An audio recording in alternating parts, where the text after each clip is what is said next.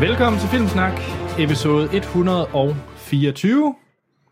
Vi er en ugentlig podcast, hvor vi snakker om film. Er det rigtigt, Sten?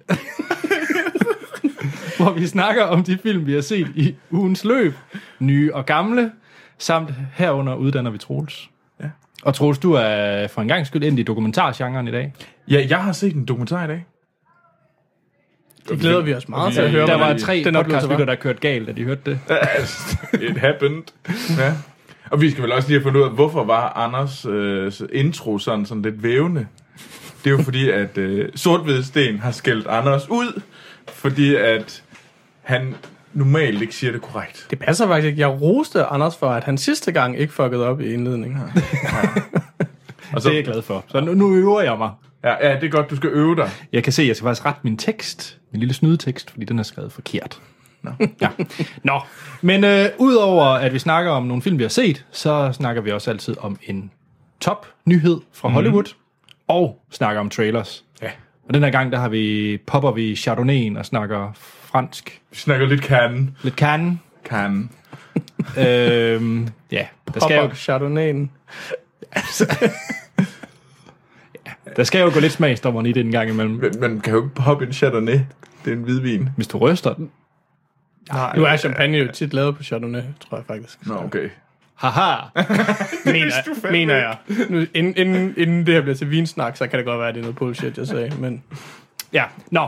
Og så har vi altid ugens anmeldelse. Og igen er det superheltefilm. Ja. Og jeg siger igen, fordi jeg synes, de er der. Her og der alle vegne. Ja, der er også mange af dem for tiden. Det er det eneste, Hollywood laver. Ja, og den her gang, der er det X-Men.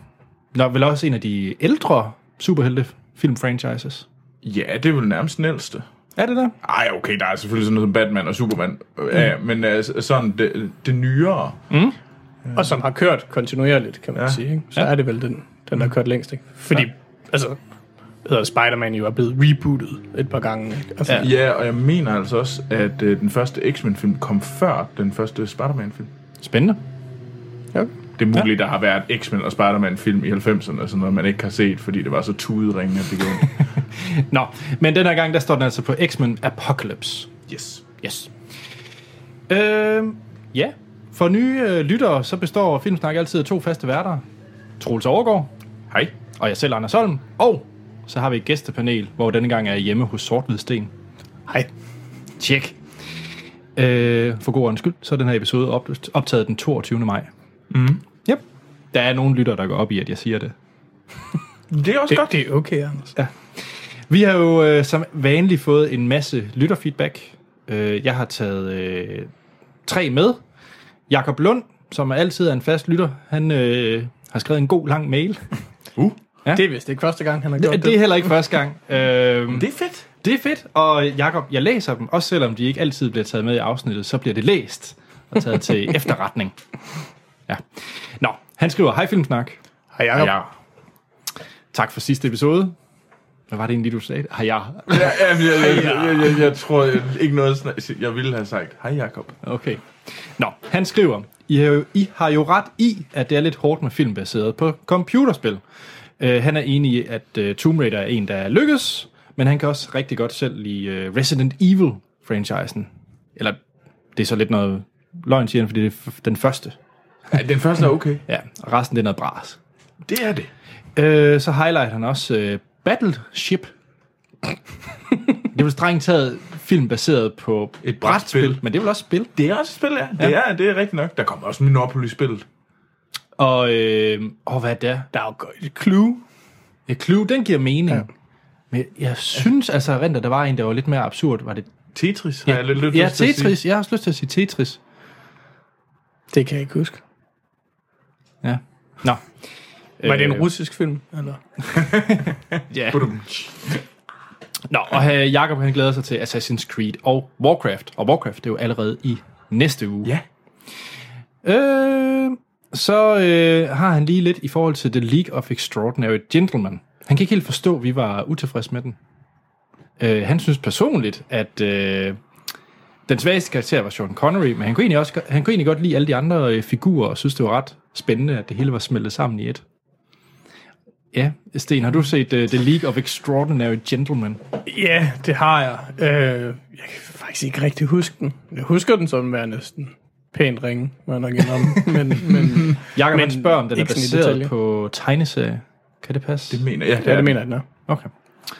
Nå, så har han nogle trailers, han gerne vil dele. Dem putter jeg i shownoterne. Der er Prison Break, der er blevet rebootet, og en Agent Carter, der er blevet cancelled. Men så ville han også rigtig gerne have, Sten, at du skulle se en teaser til Transformers 5.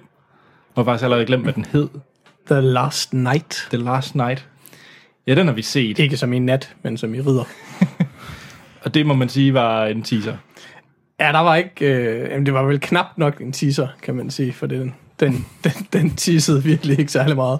Den teasede et sværd. Ja, og et ansigt, ikke? Jo. Ja. Jeg glæder mig. Hvorfor? Fordi der er sådan noget dejligt sommerfjollet over Transformers. Du har jo hadet alle Transformers-film. Ej, 4'eren synes jeg altså. Nej, du har hadet den. Jeg kan gå ind og finde den ene stjerne, du gav den film. Og du har ikke set den siden, men du bliver ved med at påstå, at jeg kunne godt lide den. Jeg vil sige i forhold til teaseren, at hvis jeg ikke havde set de to første, og ikke kendte til eksistensen af 3'eren og 4'eren, så havde jeg faktisk syntes, det var en fed teaser. Okay. Altså, jeg synes, det var sådan... Hvis det her var første gang, vi skulle se en Transformers-film, så havde jeg da været intrigued. Ja. Jeg er også forvirret over det der Highlander-svær, men altså... Man havde så lidt, man manglede lidt Who Wants to Live Forever, begyndte sådan langsomt at køre i baggrunden. Men var der nogen speciel grund til, at Jakob ville have, at jeg skulle se den? Nej. Nå, okay. Men ja, Jakob, det har jeg gjort nu, i hvert fald. Ja. Og vi prøver at gå ind med Stens indstilling til, at det er...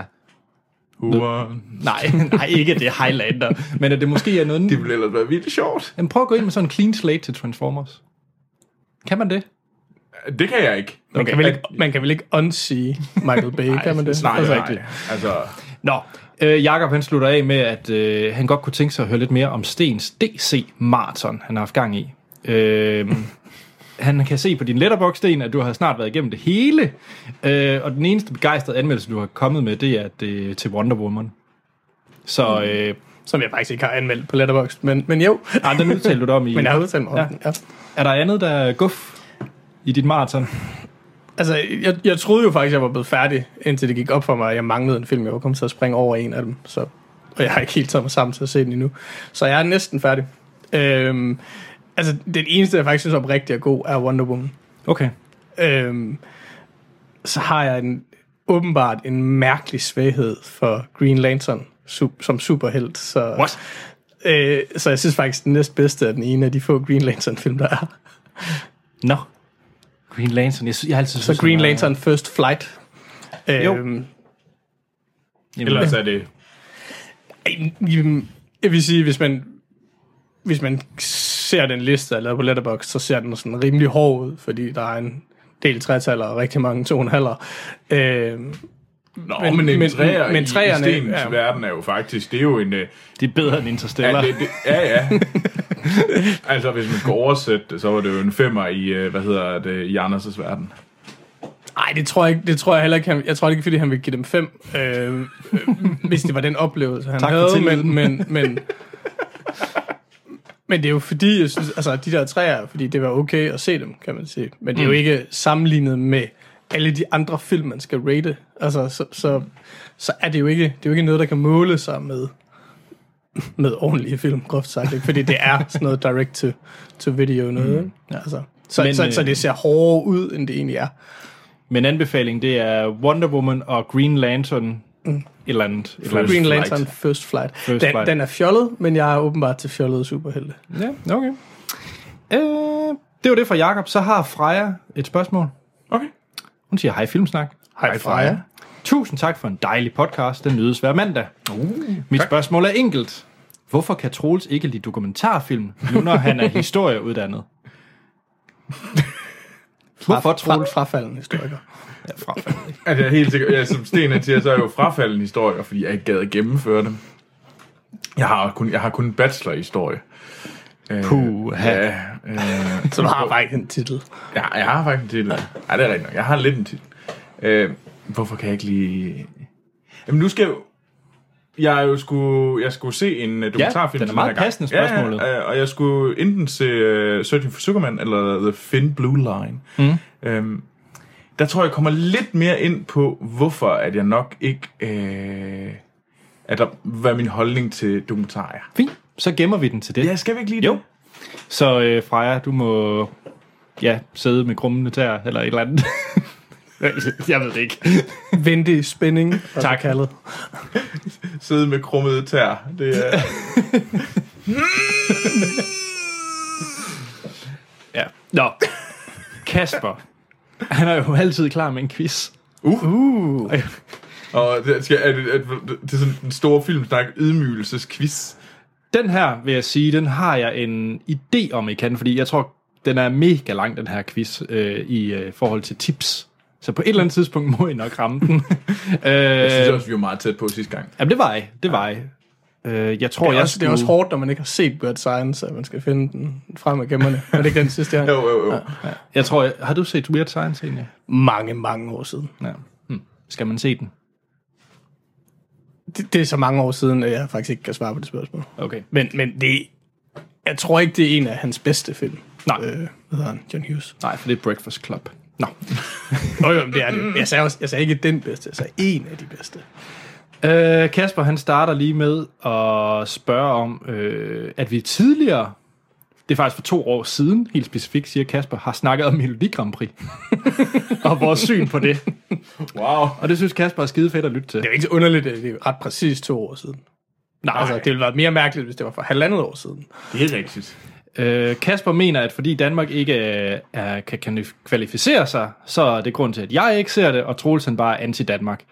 Ja. Men hvorfor... lad os lige starte med dig, Troels. Har du set Melodi Grand Prix? Altså man kan sige, at sådan ekstra skidt, jeg kan, det er jo Gay Christmas, og jeg, jeg er The Grinch. Så nej, det så jeg ikke. No. Så en dag, jeg kan ikke engang huske, hvad jeg lavede. Ved du, hvem der vandt? Ukraine? Jeg ved ikke. Jeg kigger over på Sten.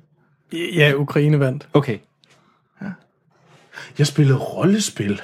Okay. Men Sten, Du så Melodi Grand Prix, for du er nok... Altså, jeg så sådan en Melodi Grand Prix halvt, vil jeg sige. Aha. Er det det, man siger, når man helst ikke vil sige, ja, jeg så Melodi Grand Prix? Nej, men jeg vil gerne indrømme, at jeg så en stor del af Melodi Grand Prix, men jeg så måske kun de sidste 12 sange, eller sådan noget. Og så pauseshow, og meget lang optælling, og sådan noget. Men jeg sad alene hjemme den der lørdag aften, og kedede mig. Og så Melodi Grand Prix. Og skulle sidde og ret... opgaver, og det fik jeg ikke rigtig gjort. Og så jeg Melodi Grand Prix. Det var Melodi Grand Prix, og det er jo aldrig godt. Altså, det kan godt være meget underholdende, men det er jo aldrig godt. Altså, men jeg vil sige, det mest, man skal sådan set bare se pauseunderholdning, altså fra det, alle performances var over, og mens man stemmer. Ja. Fordi der var Justin Timberlake, der gik amok, og så var der så lavede værterne en parodi på en Melodi Grand Prix-sang, som sådan set var den bedste Melodi Grand Prix-sang, der var af dem alle sammen. Så det var sådan virkelig lidt akavet, for det var en ret stor fuckfinger fra svensk statstv til Melodi Grand Prix, vil jeg våge påstå. Vi kan lave noget, der er bedre. Ja, yeah. Okay. Det er selvfølgelig svenskerne, der har skrevet halvdelen af sangen i forvejen. Ja. Altså. Nå.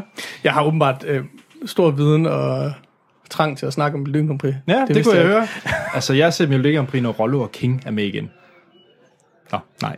Der var I ikke, kan jeg ligesom fornemme. Jo, men hvorfor? Men det var godt. Yes. Jeg var. Det er den sorteste kommentar nogensinde. Jeg kan kun lide Rollo og King. Jeg tror, vi hopper til quizzen. Nej, vi bliver nødt til at dvæle ved det her, om der så skal være dead air i et par minutter.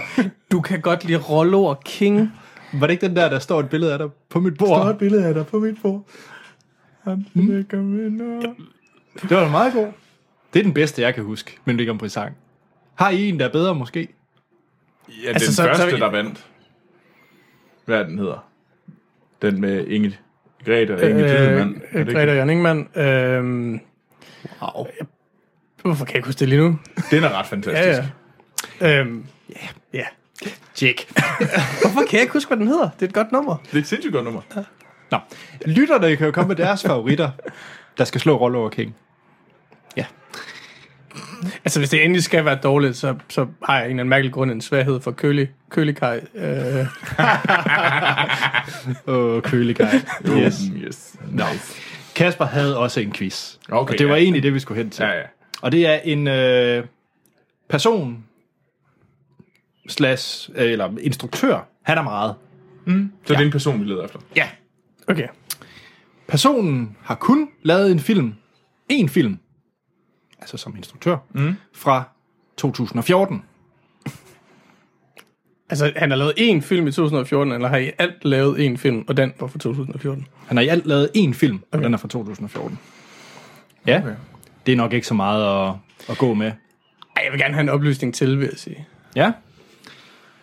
Skal du have mere, Troels? Du ser virkelig tænksom ud. Ja, jeg tænker. Ja, videre næste. Okay, ja. Personen var med i filmen Ex-konernes klub, hvor personen spillede Goldie Hawns elsker, men scenerne blev slettet og var derfor ikke med i filmen. Så vi skal jo huske en skuespiller, der var med i en film, og de scener blev slettet. Ja, jeg synes, det er fejl, Kasper. Ja, men det er jo stadig... Ja, der er jo god information i det i forhold til alder og sådan noget. Ja, det er en ja. Skal I have den næste? Jeg kan ikke rigtig huske. Har Kurt Russell instrueret noget som helst? Det er ikke Kurt Russell.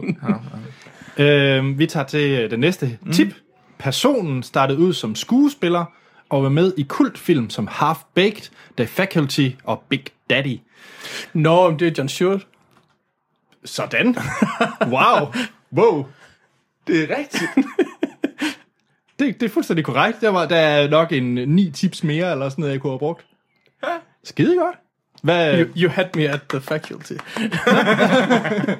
Det synes jeg er flot. Ja.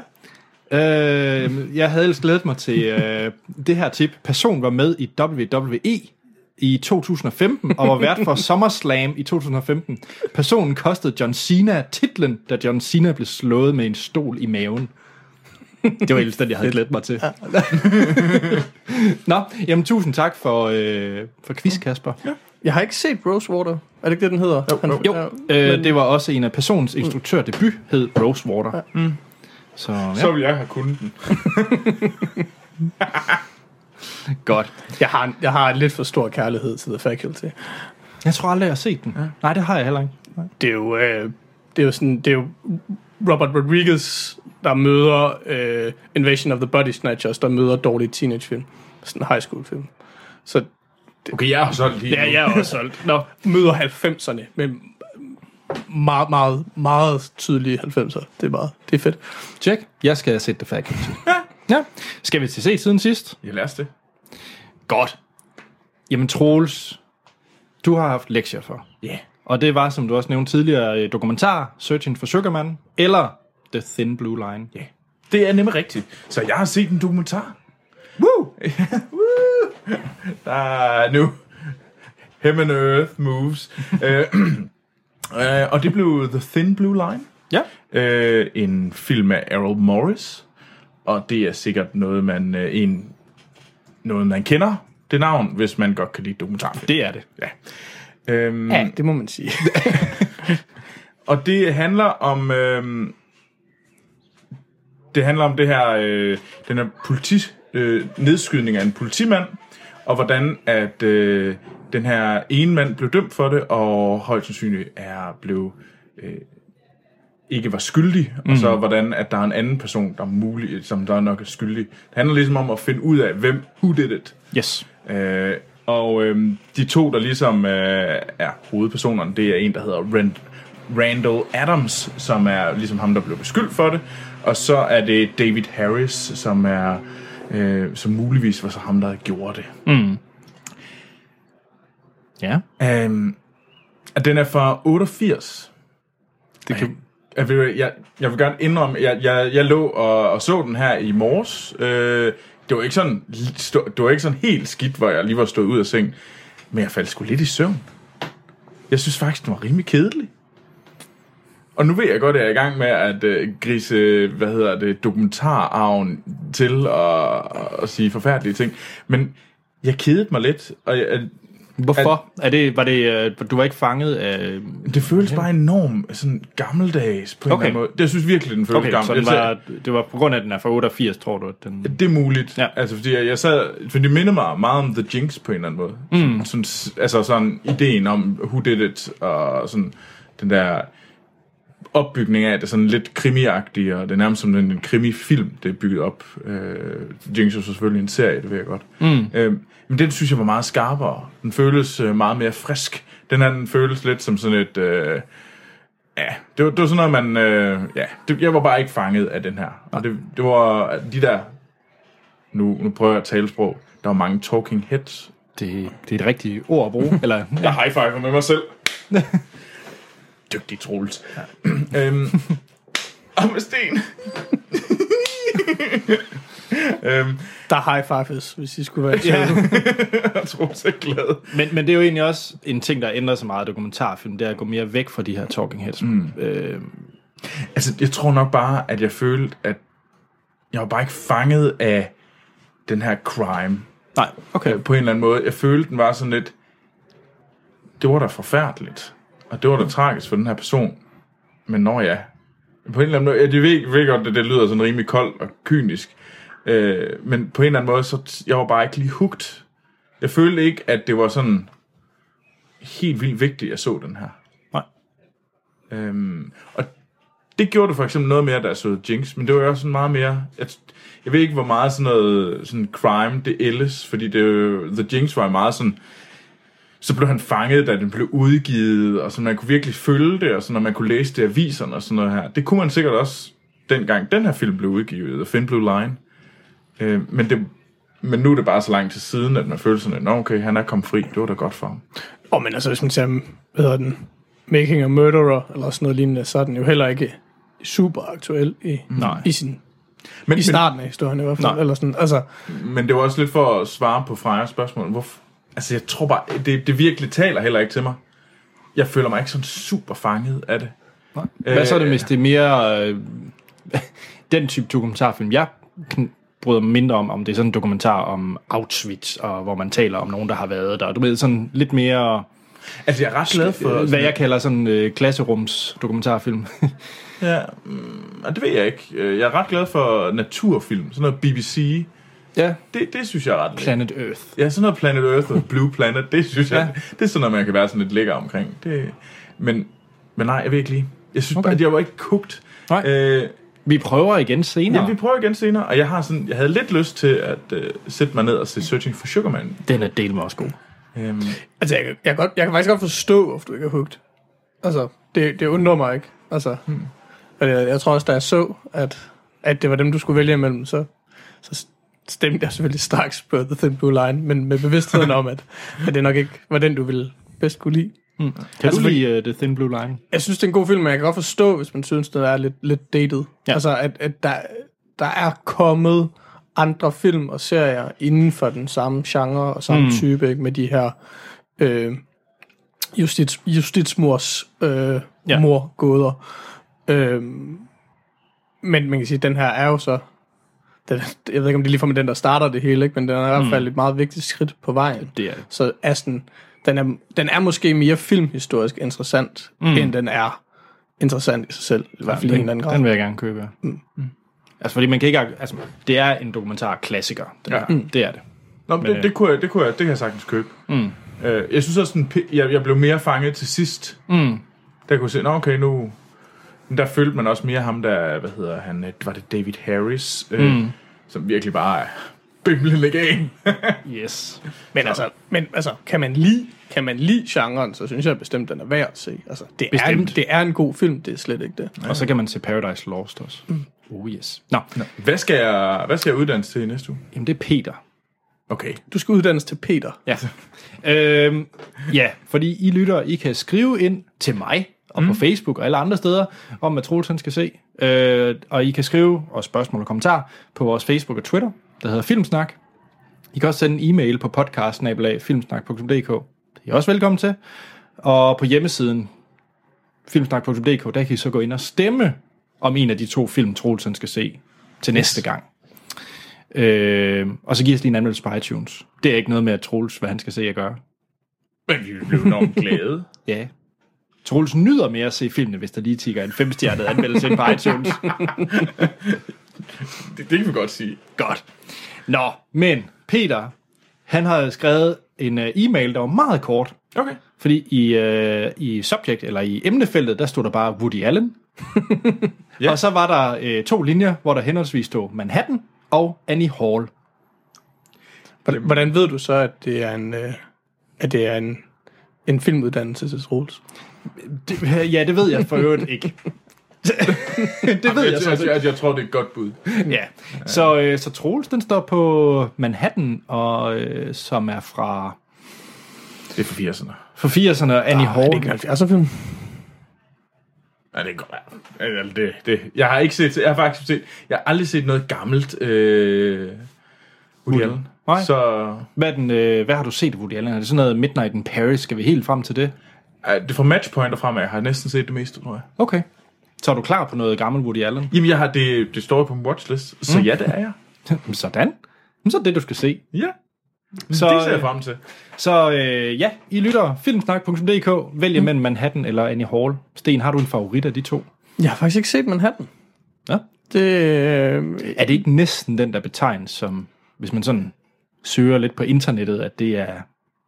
Woody Allen klassiske hovedværk. Ja. Jeg tror det er Annie Hall. Det står vel mellem Manhattan og Annie Hall, så på den måde. Der er vel også Hannah og hans søster. Hannah og hans søster, så er også en mulighed. Men det, jeg tror, det er...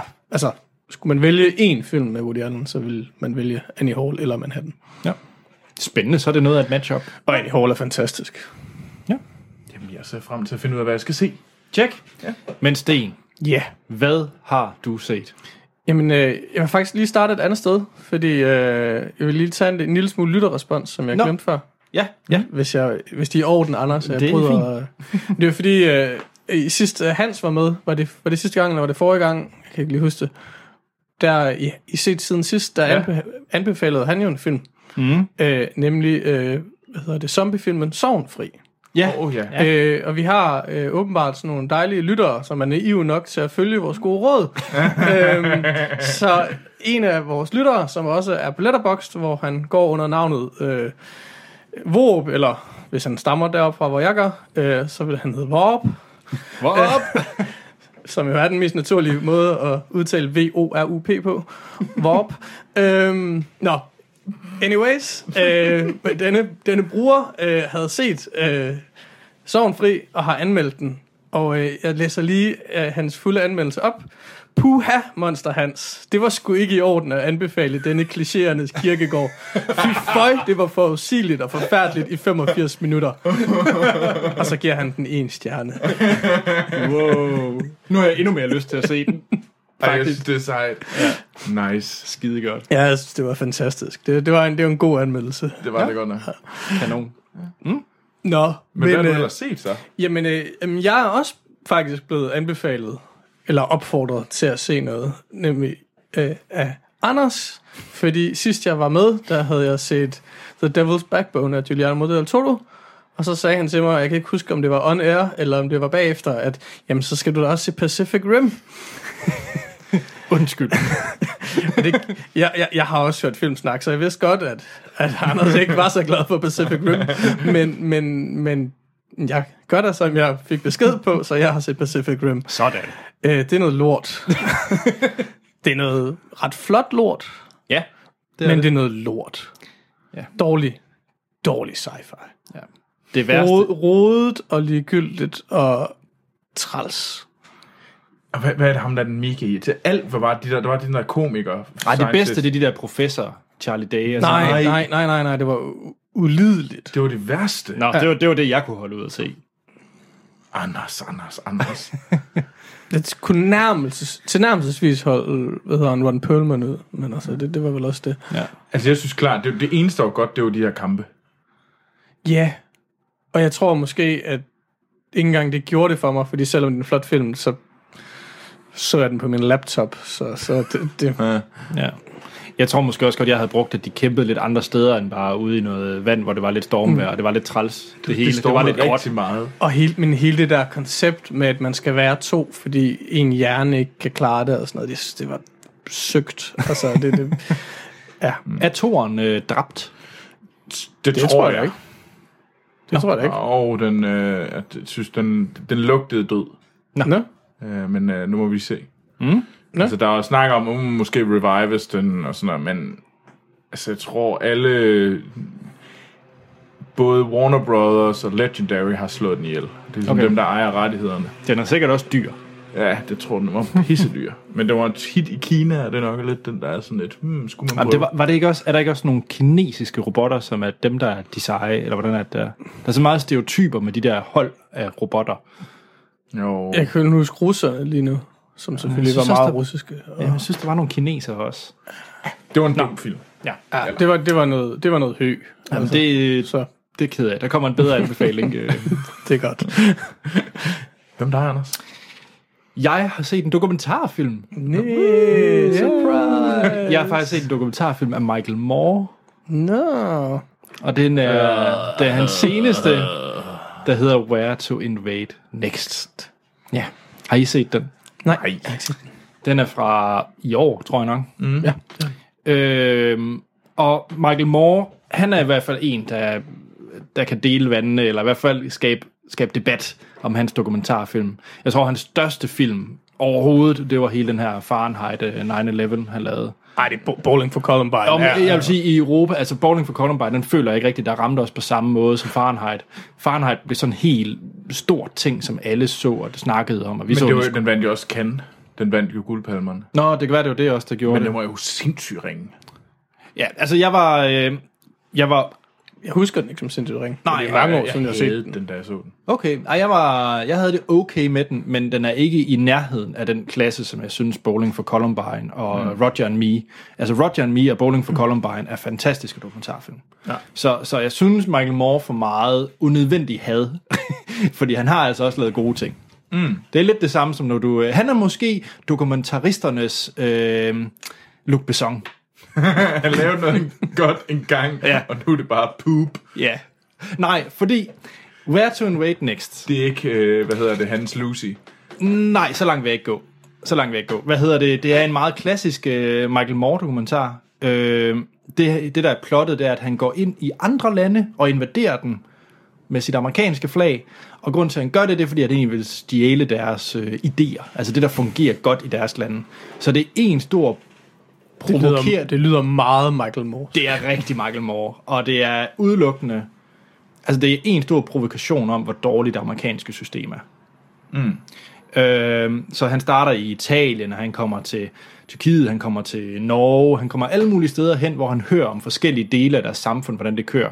For eksempel i Italien, hvordan det er, deres arbejdsmoral egentlig er så god, fordi de har 2 timers frokost betalt, og de tager hjem og spiser, de går ikke op i stress, og alle sådan nogle ting. Jeg tror også, det er Italien, hvor de diskuterer ferie, hvor i USA er der som standard 0 ferie betalt. Hvis man er rigtig heldig med en fagforening, kan man få 2 uger. Og der er også 0 barsel betalt i USA. Ja. Så det er meget af den type facts, han kommer med. Og det synes jeg er okay interessant at høre et eller andet sted. Michael Moore er bare stadigvæk træls at kigge på. Og så synes jeg faktisk, den bliver lidt lang i spyttet. Ja. Den kunne godt have været sådan en halv time kortere. Ja. Men altså, den er, hvis man godt kan lide at høre sådan noget, hvordan... samfundsformerne, de er i forskellige lande, og hvor skøjet ringe der er i USA på mange måder.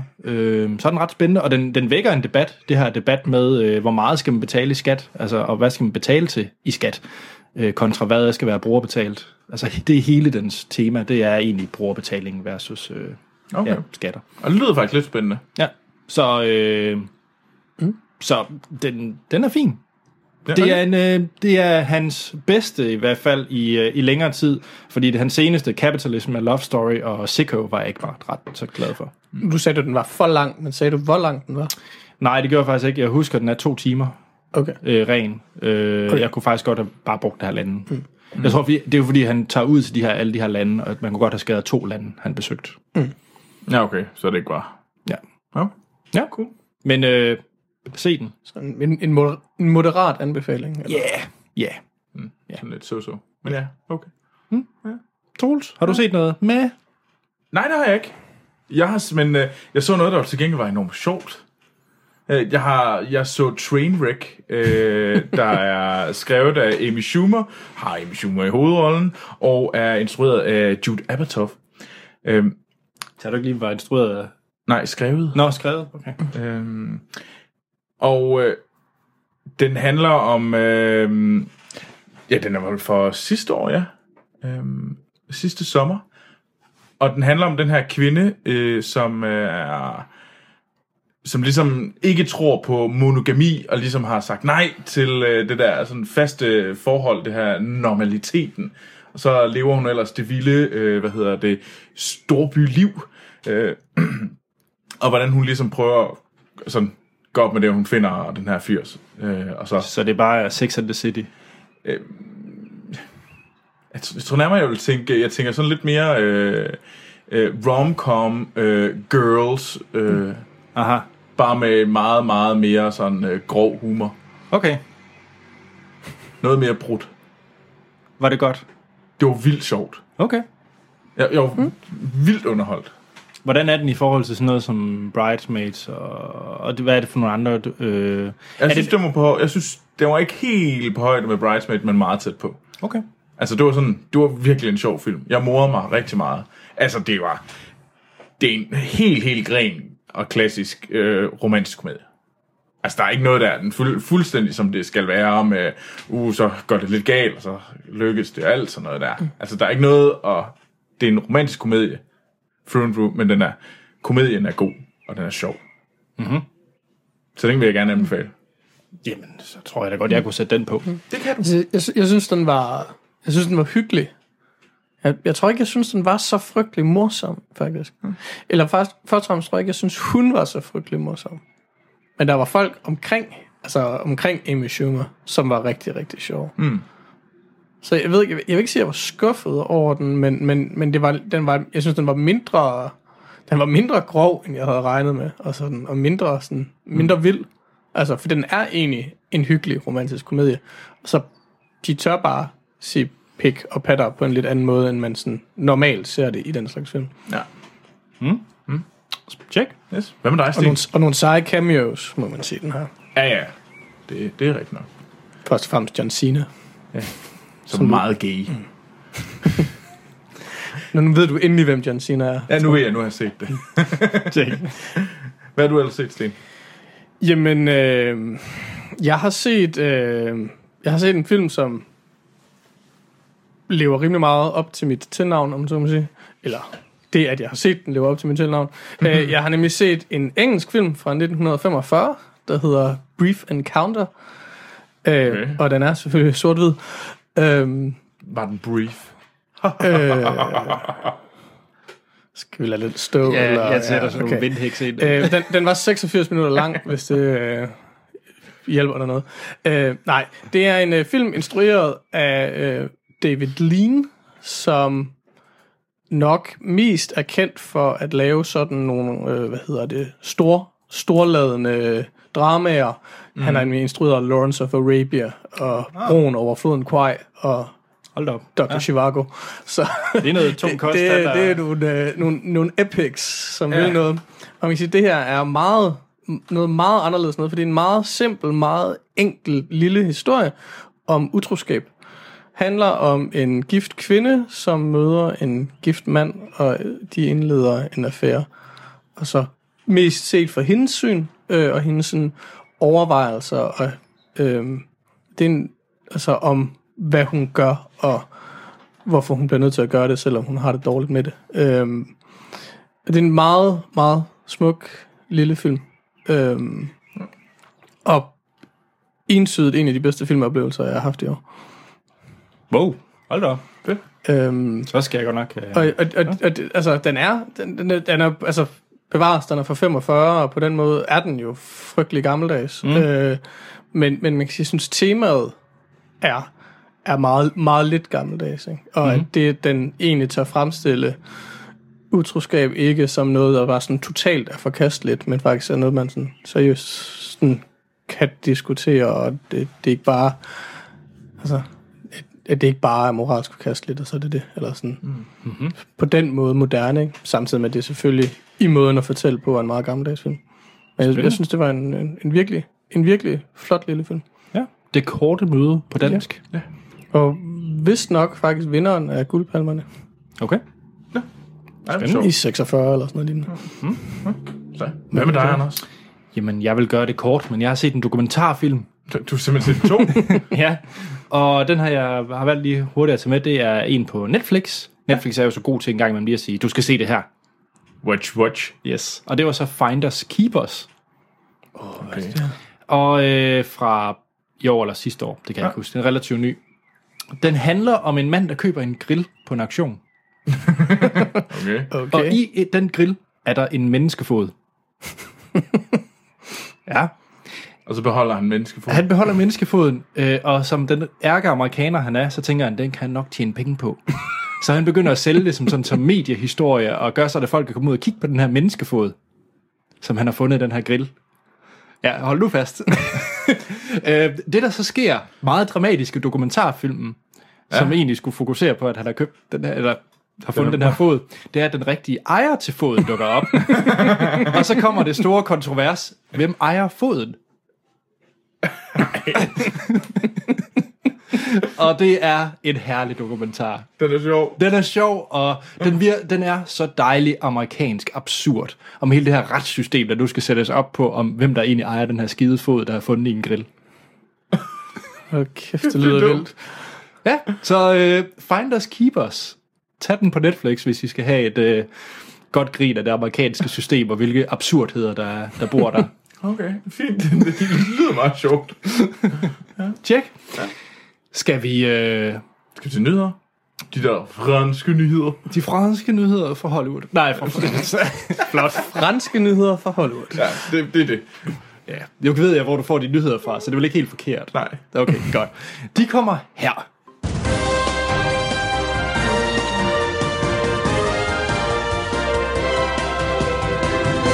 Ja, og så skal vi til franske Hollywood-nyheder, som vi lige kaldte det. Baguette. Le bleu. Lumière. Ej. Wow.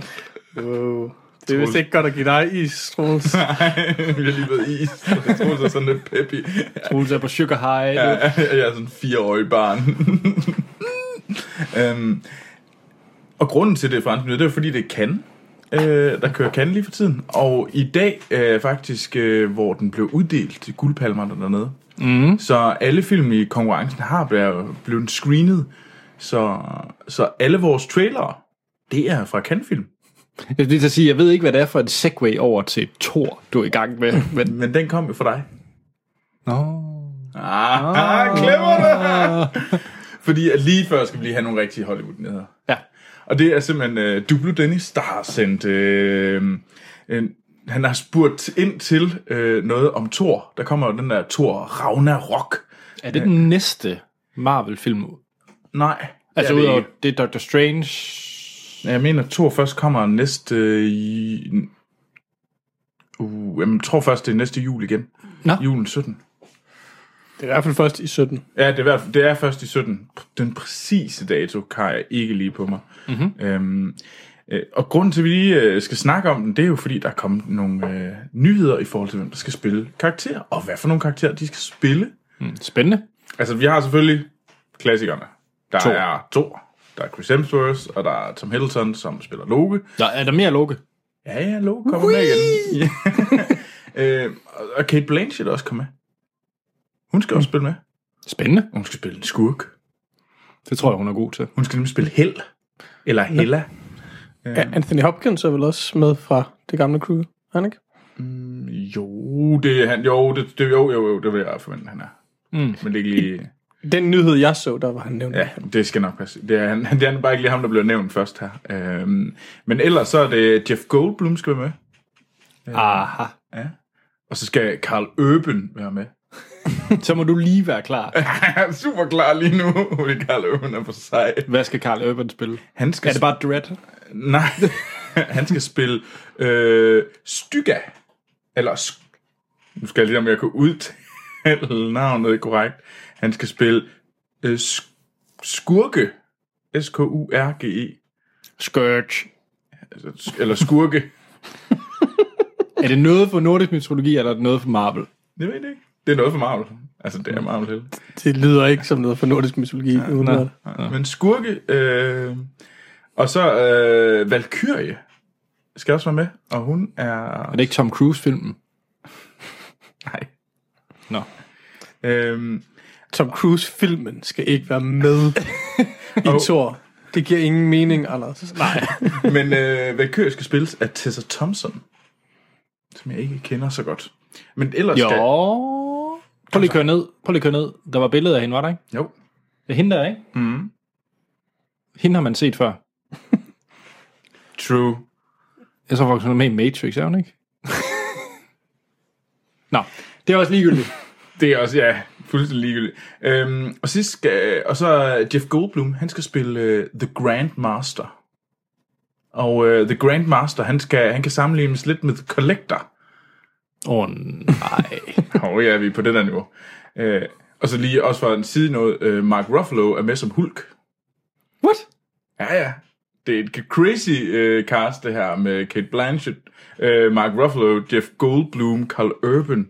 Yeah. Og så det klassiske, det normale crew. Hende der, Tess Thompson, er hende, der er pigen i Creed. Ah, okay. Jeg mener nok, jeg havde set. Og hun er med i Selma og sådan noget. Ja. Okay. Og lige for at jeg blev jo spurgt om hvem spiller de så, altså som Dublodden siger, et vanvittigt cast både med Grandmaster, Hella og skurke. Er det ikke fedt med alle de good eller bad guys, Troels? Spørgsmålstegn. Og du har læst op på det. Så jeg har læst op på hvem de forskellige er, fordi det føler jeg mig tvunget til.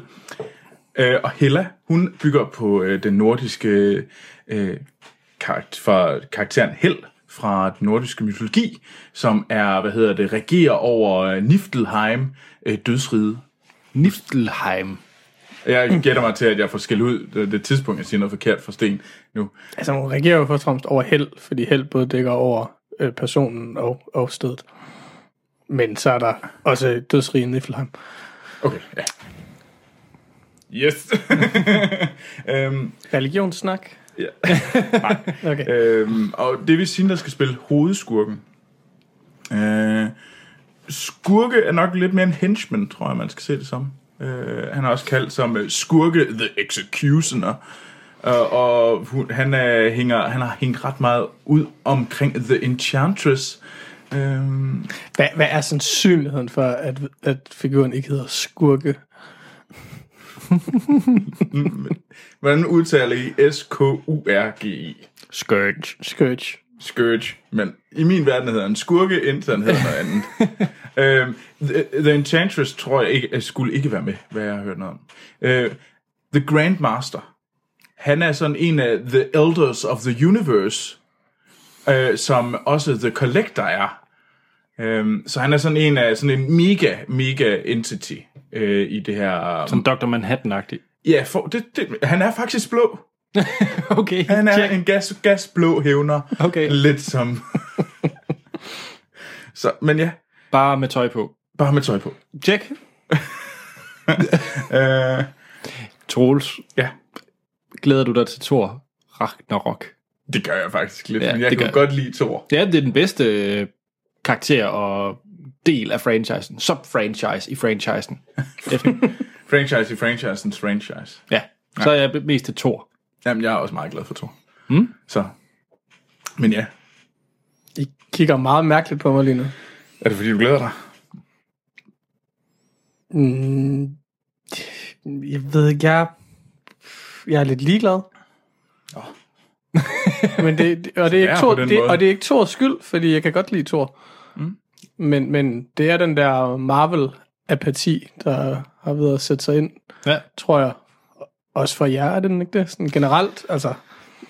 Det kan sådan blive frisket op en gang imellem. Altså sådan noget som Deadpool kan godt være sådan lidt et frisk pust. Mm. Men det er klart, at... Og Civil War var jo en overraskelse, fordi den havde jeg virkelig troet... vil være en ny Age of Ultron for mig, sådan hvor jeg bare langsomt begyndt at decideret hade karaktererne, fordi det bare blev malket for mig for meget. Men Civil War viste, at jeg ikke kunne egentlig godt bruge mere. Jamen, jeg tror bare, det sådan, jeg skal nok blive underholdt. Ja. Så jeg ser lidt frem til det. Jamen, jeg skal bare se Tom Hiddleston. Jamen, så bliver man også lidt glad. Ja. Nu må vi se, om han bliver Bond. Ny Bond, ja. Nu har Daniel Craig jo sagt nej. Igen, ja. Indtil han får et større paycheck. Ja, det kan være, at de kommer med en rigtig stor en. Mm. Nå, skal vi til det der kan? Ja. Og vi snakker om 3 trailere ud af de 20 film, der ligesom var med i hovedkonkurrencen. Og jeg holder lige øje med Twitter imens, og selvom der er breaking news fra Cannes, fordi i dette øjeblik er der jo prisuddeling. Men bare fortsæt. Og jeg har selvfølgelig ikke set nogen af de her film, fordi så skal man være dernede. Men så er det godt, at Eko Film, filmmagasinet Eko, de har en hjemmeside, og der kan man gå ind, og så kan man finde det der stjernebarometeret. Og der kan man se 8 forskellige filmanmeldere fra hele verden rate de forskellige film, der var med på Cannes. Og så kan man se gennemsnit, og man kan se, hvad for nogle de tror, der vinder og burde løbe med hovedprisen, guldpalmerne. Mm-hmm. Den har jeg selv fulgt en del med i, og jeg synes, det er mega fedt. Så den smider vi lige ind i shownoterne, det link, så man kan selv tjekke det ud. Og der kan man også læse noget om alle de 20 film. Ja. Jeg kan lige sige, at Hauda Benjaminas Divines har vundet bedste debut. Nå, jamen spændende. Det er for godt. Og det mere sådan kan sige, at dem, der bliver anmeldt rigtig godt dernede, det er sådan noget som Tony Erdmann, som mange også tror er den, der løber med guldpalmerne. I hvert fald, hvis man skal følge de her anmeldere. Men ellers, Jeff Nichols Loving har fået rigtig, rigtig gode anmeldelser med. Det kunne godt blive sådan en dette års Carol. Og der er et lille klip til den i shownoterne. Det er der nemlig. Og så, en af dem, vi skal snakke om, det er Patterson af Jim Jarmusch. Ham, der lavede Only Lovers Left Alive, som jeg ved, at Anders er meget glad for. Ja, men skal vi ikke bare snakke om den nu? Jamen, det kan vi. Skal vi? Jo. Altså, nu er du lige nævnt den. Nu er du nævnt den. Jamen, så lad os da snakke om den, ja. Jamen, traileren, det er den her slags trailer, det er bare et klip. Hvor det er det typisk her til de her festival. Ja. Så ser du bare sådan et udvalgt klip, og det er simpelthen, hvor du, hvor man ser Patterson spillet Adam Driver. Så vi er Anders bliver endnu gladere. Bedre kendt som Kylo Ren. Kylo Ren sidder på en bar. Ja. Og det handler om en den her mand. Og nu jeg har jo ikke set den her selv, men som hedder Patterson, som kører bus i en by, der hedder Patterson. Og han er en familiefar og er glad for det, men ved siden af det så skriver han digte. Ja. Yeah. Hvad synes I om den? Anders, nu er du gladest for... Jamen, det er jo altid svært at bedømme det her ud fra de her klip. Altså, Adam Driver sidder på en bar, der kommer en hen, som man kender, der fortæller om, at der er en, der er pisseirriterende, som hun egentlig gerne vil bryde op med, eller er brudt op med, forholdsmæssigt. Og så kommer han hen efterfølgende og siger, hvor forfærdeligt nederen det er, at en, man godt kan lide, ikke kan lide en tilbage. Med en sjov, sådan meget mystisk humor, der ligger sådan en stemning. Og det er egentlig meget fint, men det er altid svært ligesom at bedømme, hvad det egentlig er for en film, der så kommer ud af det i den anden ende, når det bare så et klip. Men givet, at det er Jim Jarmusch, ja, så er det 5 stjerner. Og det er jo Kylo Ren. Ja, så det er 5 stjerner mere. Ja, eller... 10 stjerner for mig. 10 stjerner. Ej, jamen... Only Lovers Left Alive var jo den bedste film fra, hjælp mig, 14? Ja, 14. Ja. 13. Var det 13? Nej, det var About Time. Tænk, så du blev ved med at prøve på at åbne den der diskussion på åben skærm, eller i hvert fald. Ja, den er for 13, faktisk. Ja. Only Lovers Left Alive. Ja, okay, men det snyder, det er jo en festivalfilm. Ja, der er en, så den kan godt være 14. Yes. Ja. Den... Jeg kan lige afbryde og fortælle, at lige nu i Cannes, der bliver temaet fra MASH spillet. Herligt. Det er godt at have live her. Ja. Sten, hvad synes du om det her klip? Jamen, det lignede jo noget meget typisk stenet Jim Jarmusch. Han har jo en vis forkærlighed for folk, der sidder på en bar og snakker. De burde selvfølgelig drikke kaffe og ryge cigaretter. Men nej, det så da sådan interessant ud med det lille minuts klip, man fik af den. Altså, ja, det er jo svært at sige noget som helst. Det har i hvert fald ikke skræmt mig, kan man sige. Nogle af dem, der har fået skæld ud, det får man jo også, og de buer af filmen dernede. Ja, det kan de godt lide. Det er sådan noget med, at enten så klapper man og hujer, når filmen er færdig, eller så råber man og skælder ud. Eller også så og råber Lars von Trier noget nazi noget. Og ja, så kommer han ikke igen. Nej. Men nogle af dem, der fik skæld ud dernede, det var Sean Penns film, The Last Face, fik godt nok ikke særlig gode anmeldelser. Den var hadet. Og det var Nikolaj Winding Refn's film The Neon Demon også. Ja, yeah. Den var ikke... Men jeg skal stadig se den. Ja, yeah. Men de siger, at den er bedre end Only God's Forgive. Ja, det er godt. Ellers så er Javier Dolan, ham der lavede Mummy.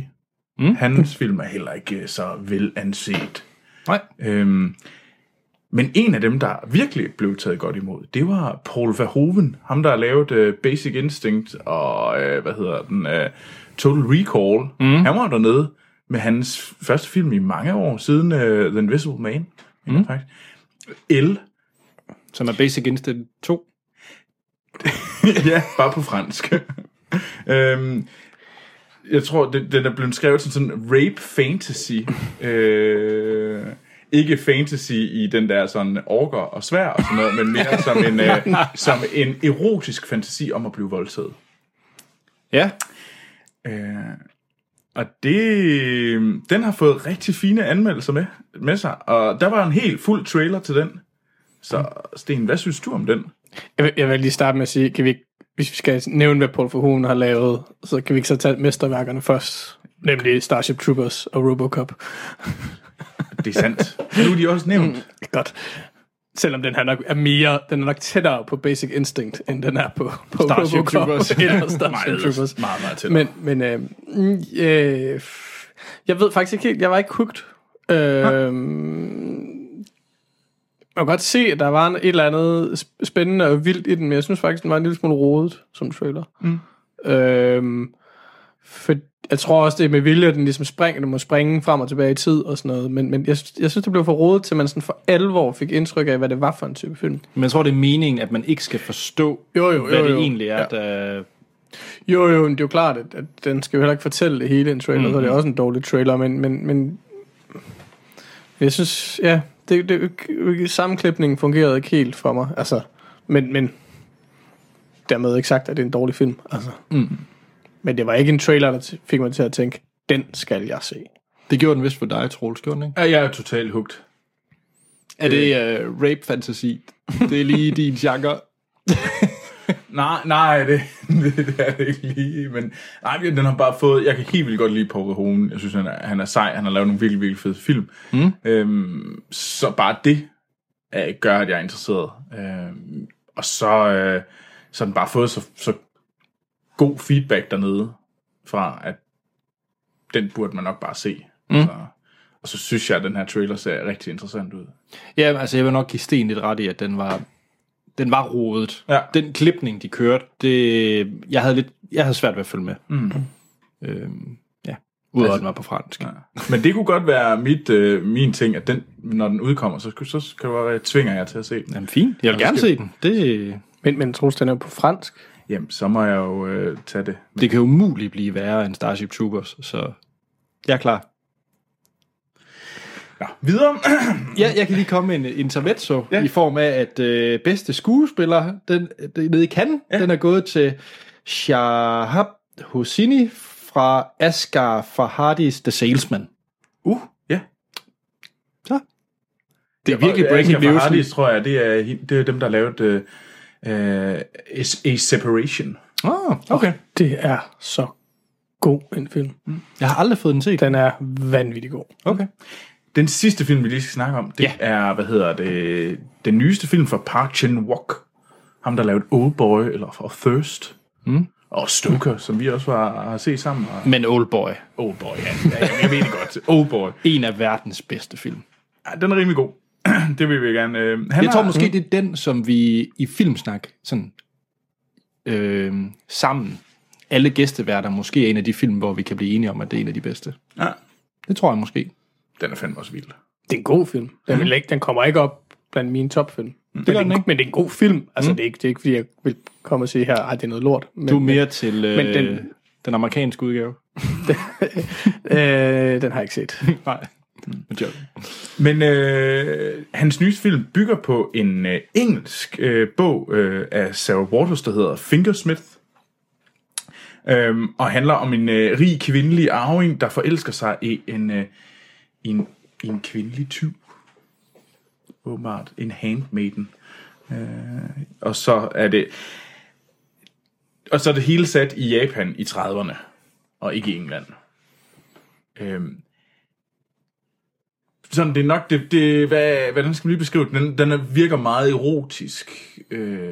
Jeg tænker sådan et japansk udgave eller kinesisk udgave af 50 Shades of Grey. Måske skal vi kalde det en koreansk arthouse udgave af 50 Shades of Grey, fordi så har jeg kigget det. Er det så ikke mere den der Mrs. Babette Knudsen? Eller? Nå, nej, det er jo den franske udgave. Men det er vel arthouse udgaven, er det ikke det? Jo, men ja. Så er det vel den koreanske arthouse udgave. Ej, der var en sær slutscene i traileren, hvor at hun... Der sker noget mærkeligt med en stor trædukke. Ja. Der sker generelt mærkelige ting til sidst i den her trailer. Men den ser ret flot ud, synes jeg. Ja, den ser umiddelbart virkelig, virkelig flot ud. Ja. Den ser også umiddelbart ret vild ud. Altså sådan, der er konturerne af en rimelig crazy historie der. Ja. Jeg skal i hvert fald se den. Du skal se den, du er klar. Jamen, jeg er generelt glad for hans film. Vi var jo også glade for Stoker, da vi så den hans amerikanske debut, var det vel. Det kommer han ikke mere med. Var det ikke et hit, eller... Nej, det tror jeg egentlig ikke, det var. Okay. Desværre. Ja, desværre, fordi jeg synes faktisk... Men den var ikke sådan... Jeg synes, den var sådan anmeldelsesmæssigt et hit. Altså sådan, jo, det tror jeg. Altså, det var sådan pænt i hvert fald. Ja, men den ligger lige så højt,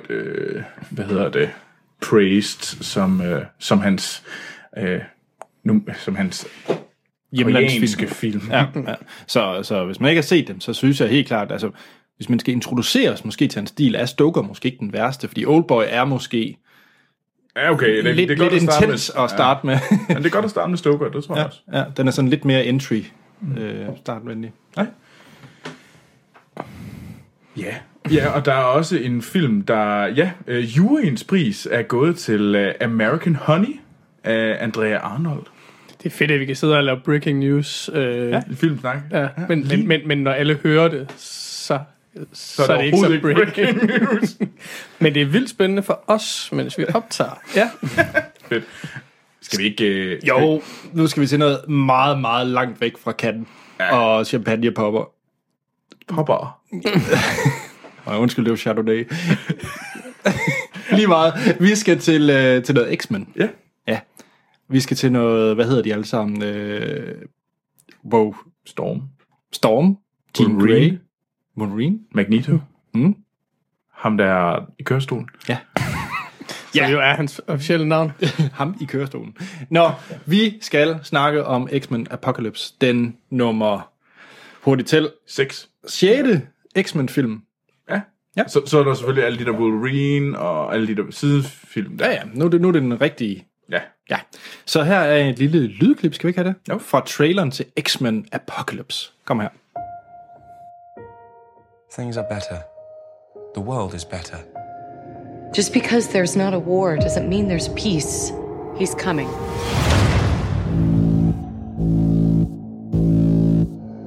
Some call him Apocalypse. He was some kind of god. For thousands of years, he's been amassing mutants to take their powers. He always had 4 followers. Like the 4 horsemen. Eric, don't join them. Whatever it is you think you saw in me, I buried it with my family. Together, we will cleanse the earth. Everything they've built will fall!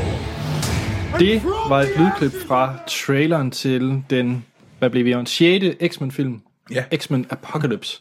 Og inden vi overhovedet starter med den her, så kan vi nok sige, at vi kommer måske til at spoile X-Men First Class og X-Men Days of Future Past. Kunne man måske komme til at spoile? Ja. Yeah. Gider det her, det er den tredje i den generation af X-Men-film. Ja. Yeah. De tidligere X-Men og X-Men United og X-Men Last Stand er ligesom fra en... Det er fra en anden timeline. Det er fra en anden timeline, ja, hvor at man i den første del fulgte... igen Charles Xavier og Magneto, spillet af Patrick Stewart og Ian McKellen. Hvor at man i X-Men First Class... var det også Bryan Singer? Ja. Nej, det var ikke Bryan Singer, det var Matthew Vaughn. Matthew Vaughn, kick-ass-fyren. Ja, lige præcis. Hvor man gik tilbage til sådan 60'ernes X-Men, hvor det var... hvad hedder han?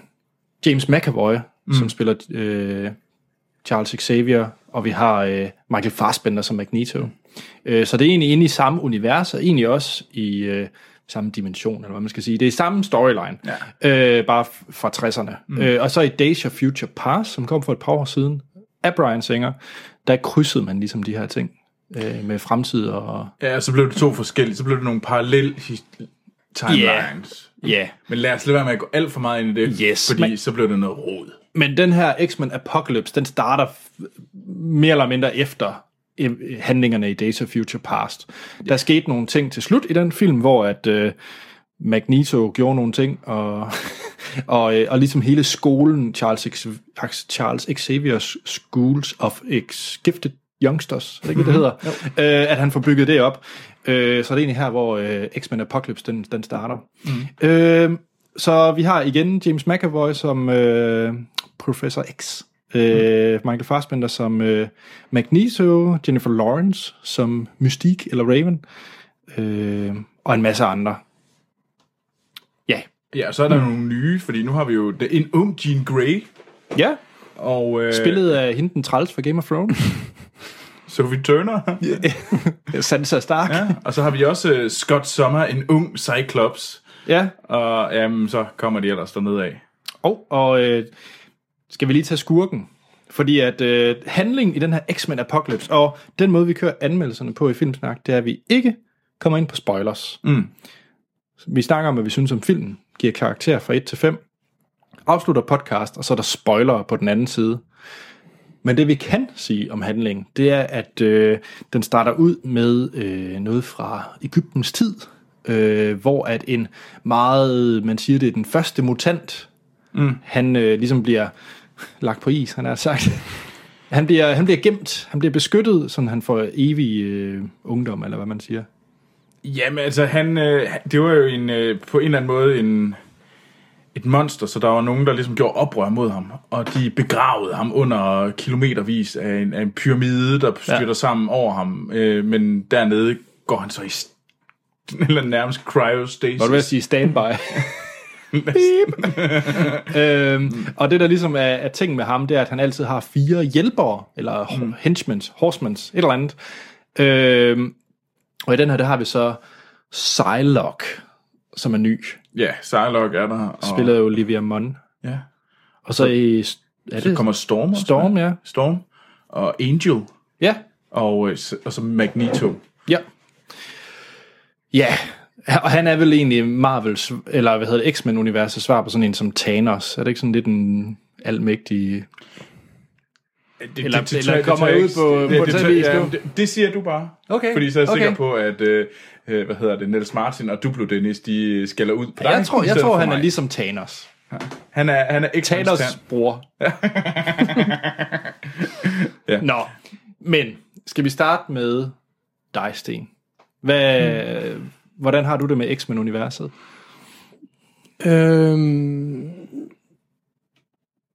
Jamen, sådan lidt blandet. Jeg kan meget godt lide universet, men der er måske ikke rigtig nogen af filmen her for alvor glad for, eller sådan. Okay. Altså, det er lidt sjovt. Ja, det er sådan lidt svært at forklare, men altså det er sådan. Altså, det er du bedst til de gamle eller de nyere her.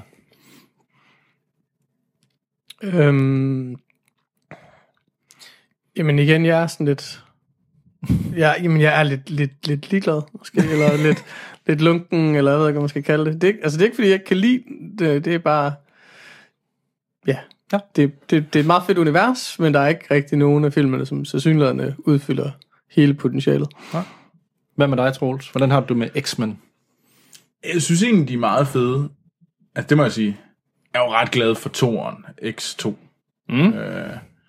Og etteren synes jeg egentlig også er meget sej. Det er jo det, jeg siger. Sequels er altid bedre. Nej, Anders. Jeg synes, First Class var vildt fed. Det var jeg meget, meget glad for. Mm. Da First Class var, det følte jeg sådan, wow, det er fedt det her. Det kunne godt blive til noget. Jeg synes også, Days of Future Past var fin. Jeg synes bare, den var lidt bloated på en eller anden måde.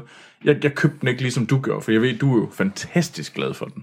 Ja, jeg synes, det var en meget vellykket film, selvom de gjorde det svært for dem selv, det de egentlig gerne ville, med det her med 2 timelines på samme tid, og det skulle krydse og sådan nogle ting. Jeg synes, det virkede for mig i Days of Future Past.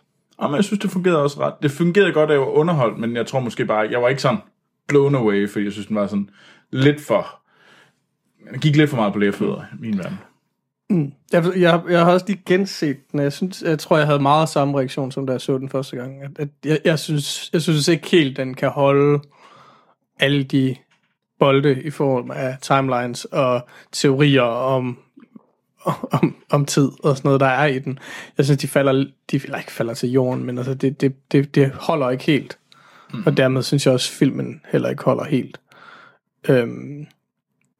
Men jeg vil sige, i forhold til måske noget af det, jeg godt kan lide ved filmen generelt, det er, jeg tror måske, at Marvel-subuniverserne, eller hvad jeg skal kalde dem, ikke? Altså, der er det måske det, jeg kan lide mest på det æstetiske. Det er generelt ofte nogle ret flotte film. På nær deres introer, som ligner noget fra 90'erne. Jo, men men altså sådan, jeg synes generelt, altså jeg synes jo Days of Future Past er virkelig, virkelig flot. Ja. Altså jeg kan godt lide stemningen, der kommer i kraft af cinematografien og den, ja, al den CGI, de så laver, kan man sige. Den synes jeg er forfærdelig grim. Jeg synes, det var... Generelt? Nej, ikke generelt det her, ikke, men jeg synes, den her film, hvor jeg synes, den var grim. Mm. Men jeg var heller ikke begyndt at snakke om den nye film endnu. Nej, okay. Ja, men skal vi ikke til det så? Jo. Sten, hvad synes du om X-Men Apocalypse? Lad Troels. Ja, okay, Troels. Hvad synes du om X-Men Apocalypse? Nej, jeg synes special effects wise, det var mere det lagde jeg mærke til. Det var ikke kønt. Så det var egentlig bare det, at fordi jeg var lige, hvis det var den, jeg synes, jeg var sådan helt, jeg var godt nok overrasket over, hvor kluntet det var lavet. Men nej, nu vil jeg gerne høre, hvad du synes om. Jamen, jeg tror lidt, jeg havde den sædvanlige X-Men-oplevelse, at det er et eller andet sted, det er et meget fedt univers at være i, men jeg synes ikke, filmen nødvendigvis fungerer i sin helhed. Altså den historie, der bliver fortalt, synes jeg ikke nødvendigvis fungerer. Og så vil jeg give dig ret i, jeg synes nemlig, den her i modsætning til de andre, og i modsætning til Days of Future Past, er virkelig, virkelig grim. Altså, det virker som om, at de ikke er blevet færdige med alt, efter arbejdet. Altså, der er nogle sådan... Altså, introen er her i uhyggelig ringe. Altså, det er virkelig skræmmende dårlig intro. Jeg tænker, nu så vi den i 2D, og jeg tænker, den er lavet som en ren 3D-oplevelse, hvor de så bare ikke har overvejet, at det skal fungere for folk, der gerne vil se rigtige film. Altså, jeg fik flashback til de første Spider-Man-film med den her intro. Ja. Men jeg synes generelt, der var noget helt horribelt CGI. Blandt andet i... det er jo ikke for at spoil. Der er selvfølgelig en stor final battle, og i den final battle scene er der er sådan nogle helt horrible ringe scener, rent grafisk. Sådan nogle close-ups af enkelt helte, hvor man bare kan se... Når man kan nærmest se, at det er en blue screen bag dem. Altså, der er helt flat bag dem. Jeg synes også... det er ikke nogen spoiler... I Days of Future Past, der er en super slow-mo scene, som er noget af en af de allerbedste detaljer i den. Og der er en tilsvarende scene i den her. Og den er også fed som scene, men rent grafisk er den på ingen måde lige så god, som den der var. Og jeg synes dermed også, selvom der er et par år imellem, så er den fra Days of Future Past nærmest stadigvæk flottere. Men den fra her. Days of Future Past er også lavet, med virkelige, Props, ja. Hvor den her, den var ren CGI. Den er ren CGI, okay, ja. Fordi det, jamen det, altså, det kan godt passe, fordi den, altså, den var jo markant dårligere sådan i de der figurer, der bliver flyttet rundt på og sådan noget. Mm. Jeg lagde også mærke til, at der var den båd, der var sådan et stort containerskib på et tidspunkt, ja. Og det var... Det lignede sådan en eller anden... Jeg tror, vi har set den sammen med Animator Martin, og jeg havde snakket med ham om, at det lignede sådan noget for sådan et reklame, sådan en Mærsk-reklame, sådan taget ud af sådan noget, det grimmeste, sådan flade 2D. Og det var helt... Det lignede virkelig slet ikke noget, der tørte til i en blockbusterfilm af den her størrelse. At de ikke har gjort mere ud af det her. Altså... Men Troels... Nej, nu skal vi lige høre dig. Nej, ja, du har ikke sagt, hvad du synes om filmen endnu. Nå, nej. Du har bare rantet over effekterne. Jeg synes, den var for lang, først og fremmest. Jeg synes, den var grim. Men der var nogle fede scener, må jeg sige. Jeg synes, der var nogle virkelig, virkelig fede scener, hvor jeg fik gåsehud, og bare tænkte, ja, var det mega fedt. Hvad var det for nogle... For jeg kan ikke rigtig huske nogle af scenerne. Ja, det skal nok tage spoilers. Okay. Fordi der er en af de slutkampscenerne, hvor jeg var sådan helt, yes, var det fedt. Endelig så sker det. Og jeg synes, der var nogle rigtig gode ting. Og jeg synes, at Magneto var sej. Jeg kunne godt lide den hele hans historie, der var der i den. Kunne du det? Ja, jeg skulle faktisk meget godt lide det. Jeg synes, den var meget forceret. Jeg synes, der er, uden at spoil for meget, der er ligesom sådan en, der skal fortælle lidt om... hvad Magneto har været lavet siden Days of Future Past. Mm. Jeg synes, det var meget forceret. Ja. Og jeg synes, det var sådan lidt, nu skal du føle noget helt ned i svælget. Mm. Det stemte, bestemt. Ja. Det solgte mig ikke. Ja, Magneto skal ikke græde.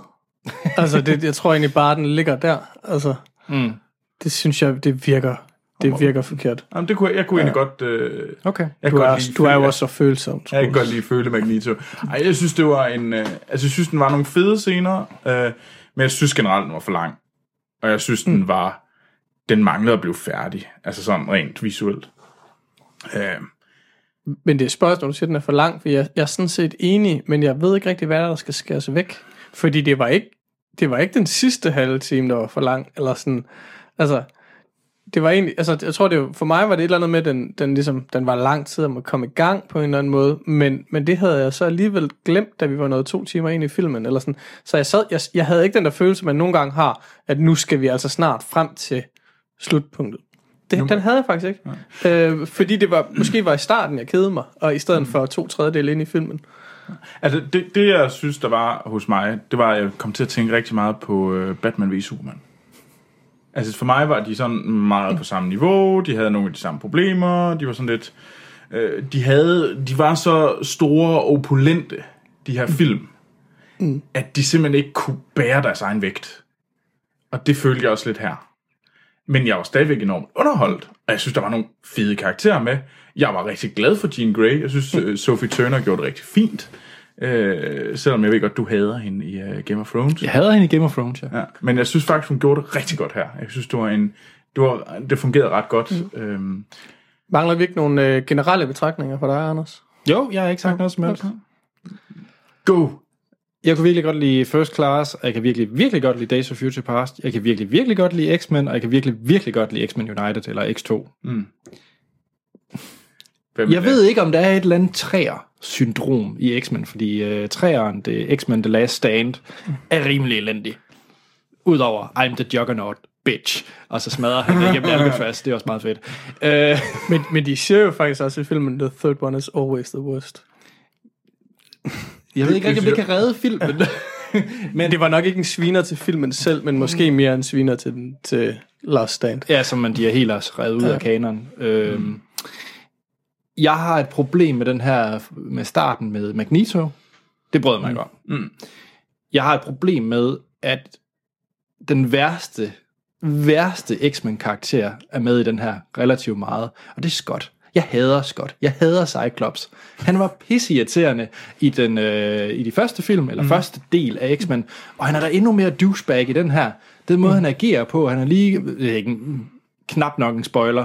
Han kommer på skolen, ikke? Og så begynder han bare at stjæle biler, og det er altså som den største douchebag, ligesom i de første, så det kan man selvfølgelig sige passer til karakteren. men han er mega irriterende. Jeg vil give dig ret et stykke af vejen, kan man sige. Der er ikke nogen tvivl om, han er en whiny bitch, men i det mindste er han ikke Angel. Nej, der er slet ikke noget til. Okay, fordi det er da om muligt den mest fæsende superhelt eller skurkefigur. Ja. Men hele det setup, der, nu begynder vi langsomt at gå ind i spoiler, men der er i hvert fald et setup, der minder meget om i X-Men 1, den måde Wolverine blev introduceret på, i sådan noget undergrundsfight og sådan nogle ting. Der er noget lignende her, hvor det fungerer langt bedre i den første X-Men. Altså, og Jean Grey... Hvad hedder hun? Sansa Stark, altså ingen Famke Jensen, eller hvad hun hedder, hende der spillede den oprindelige Jean Grey. Jeg synes, hun går det ret fint. Hun har bare stadigvæk det der lidt irriterende udtryk i ansigtet. Jeg synes ikke, hun har problem med den der fortælling. Altså. Ej, det synes jeg virkelig ikke. Jeg synes, hun løfter den. Synes du det? Ej, det gjorde hun for mig. Okay. Der bliver et eller andet mærkeligt pædofilt over det, når man så skal se hende over for Wolverine, men altså... Men sådan ligesom har sådan lidt for... Sådan, men det er også bare, fordi Wolverine lige pludselig er blevet meget, meget, meget gammel at se på, forhold til halvt andet, ikke? Men. Men jeg tror, mit allerstørste problem med den her film, det er den type skurk, man har. Jeg kan ikke lide superheltefilm, hvor skurken til sydenlandet, vi kan alt i hele universet og verden. Jeg bryder mig ikke om det, fordi det er sådan lidt den der Superman-effekt. Der er ikke rigtig noget, der kan... Man kan ikke gøre noget, så at sige. Sammenhold. Altså, jeg har et problem med den type skurke. Det må jeg sige. Og det er ført også derfor, jeg er lidt bekymret for hele Avengers Infinity War. Ja. Når man kommer op på de der skurkeniveauer, hvor de bare kan bøje tid og rum og dimensioner og alt muligt. Ja. Men jeg vil sige, hvis vi skal blive ved problemerne i filmen, altså Troels, du sammenligner den med Batman vs Superman. Jeg synes jo mere, den har sådan nogle lidt Age of Ultron-agtige problemer i forhold til alt for stort et cast, og alt for mange figurer, fordi man kan sige, jeg synes ikke, der er nogen ordentlig karakterudvikling i nogen af dem, fordi de historier, der er sat op, som skal være karakterudvikling, synes jeg enten er for forceret i kraft af Magneto, eller også er det jo det, man ved jo, hvor det ender. Altså, fordi de er jo stereotyper, som på en eller anden måde kun kan ende et sted, fordi vi egentlig kender figurerne i forvejen. Så man bliver lidt, jeg bliver lidt ligeglad med de der historier, når de så endelig er der. Og så de fleste af dem har bare ikke nogen karakterudvikling overhovedet. Ikke? Og det bliver sådan lidt... Jeg synes, uden at vi skal spoil for meget, men jeg synes med The Four Horsemen-figuren er uendelig flade alle sammen. Ikke? Altså, og det er sjovt, fordi det var faktisk det, jeg havde glædet mig til. Ja. Altså, Olivia Munn er jo noget af det mest ligegyldige, jeg har set på filmen meget, meget længe. Ikke? Altså på en eller anden mærkelig måde. Og det er sjovt, fordi det er virkelig ikke, fordi jeg er gået ind med indstilling i, at jeg skulle have den her, for jeg var virkelig begejstret for Days of Future Past, og jeg havde virkelig håbet meget med den her. Og faktisk Olivia Munns karakter havde jeg glædet mig meget til, fordi jeg faktisk sådan læst op på Psylocke, og hvad hun egentlig var, og jeg kan godt lide Olivia Munn fra The Newsroom. Så jeg var egentlig ret skuffet over hele den fortælling. Men skal vi kaste nogle stjerner efter den? Jamen, jeg vil gerne lige sige, fordi jeg synes, vi har været meget kritiske i snakken. Altså, og så dårlig er filmen jo heller ikke, synes jeg. Jeg synes jo ikke, at det spilder tid i den forstand, at man går ind i biografen, så sidder man der i 20 minutters reklamer, og så sidder man der 2,5 timer mere, ikke? Og så har man været underholdt, og så går man hjem. Jeg synes bare, du kan få noget, der er meget bedre. Jo. Nå, men det ikke. Men altså, nu synes jeg jo, at folk skulle gå ind og se Civil War i stedet for. Det tror jeg ikke, der er nogen... Det er jeg i hvert fald ikke uenig i. Jeg synes, den er meget skarpere. Jeg synes, det kan være hip som hap. Okay. Det er jeg ikke enig i. What? Jamen, hvis vi kan springe til karakteren, så ligger de præcis det samme sted. De ligger i midten. Altså, fordi hver gang når de forsøger på at lave noget, der har et indhold, så er det ligegyldigt. Og de er nogenlunde lige underholdende. Altså, de er træer, begge to. Det er jeg ikke enig i. Jeg er enig i, at det er en træerfilm, men jeg er slet ikke enig i, at Civil War er en træerfilm. Nej, det ved jeg godt, men det har du ikke ret i. Så den er på niveau med de der DC-animerede tegnefilm fra Sten, åbenbart. Nå, men Sten, var det den træer? Ja, det er en træer. Jeg synes, det er meget, meget jævnt, den træer. Ja, jeg synes også, det er en træer for mig. Jeg var underholdt. Det var jeg faktisk.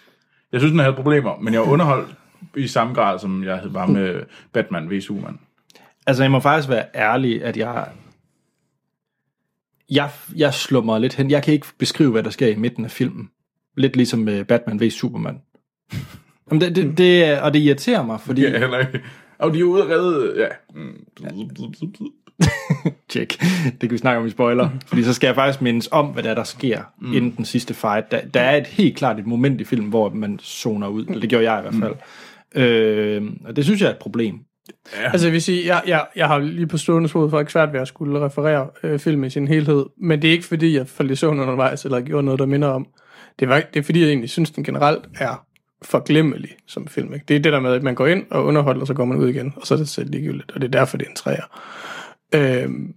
Men jeg havde den der oplevelse, at jeg sad om fredagen, dagen efter, vi havde set den, altså i fredags. Og sådan tænkte, der var en eller anden film, jeg ikke havde logget på Letterboxd.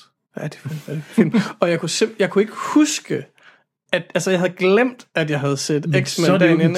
Så er det jo en toerfilm, det du beskriver. Jeg synes ikke på nogen måde, du kan sige, at det der, det er en treeroplevelse, når du har glemt den. Det kan godt være, at du ikke var ved at skrabe dine øjne ud, men at skrabe øjne ud, ting, det er en etter. En toer, det er noget, som du har glemt bagefter, og ikke føler noget som helst for, og var basically ligegyldigt, det du beskriver her. Nej, en træerfilm er noget, der er underholdende. Jamen, jeg var stadig underholdt, grundlæggende, i en eller anden grad.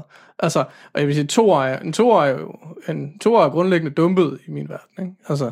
Det er fordi, må jeg komme med min karakter? Jamen, ja, kom med min karakter. Troels, det er dig, der ikke vil definere skalaen for mig på noget tidspunkt. Der, så. Jeg giver den 2. Og det er jeg ret skuffet over, at vi er nede på det niveau. Fordi at Days of Future Past vil jeg faktisk give... jeg kan ikke huske, om jeg gav den 5. Gav jeg den 5? Ja. Og det tror jeg også, jeg vil holde den. Vi har First Class af en 4 for mig. Så synes jeg, det er langt at gå og springe ned til en 2'er. Ja, den er langt dårligere end de andre, det vil jeg gerne. Så det, skuffet, og jeg vil egentlig ikke anbefale folk at se den. Nej. Jeg synes, der er andet sommerunderholdning, der er bedre. Meget. Så en 2'er. Ja. Skal vi gå til spoiler? Ja. Men jeg kan lige sige, at guldpalmen, den er gået til... Troels, har du et bud? Jamen, jeg stoler på mine medanmeldere, og så siger jeg Tony Erdmann. Forkert. Har du på 2? Så er det Graduation. Forkert. Vil du have den? Eller tredje gang lykkens gang? Nej, jeg ved ikke. Det er Ken Loach for I, Daniel Blake. Åh.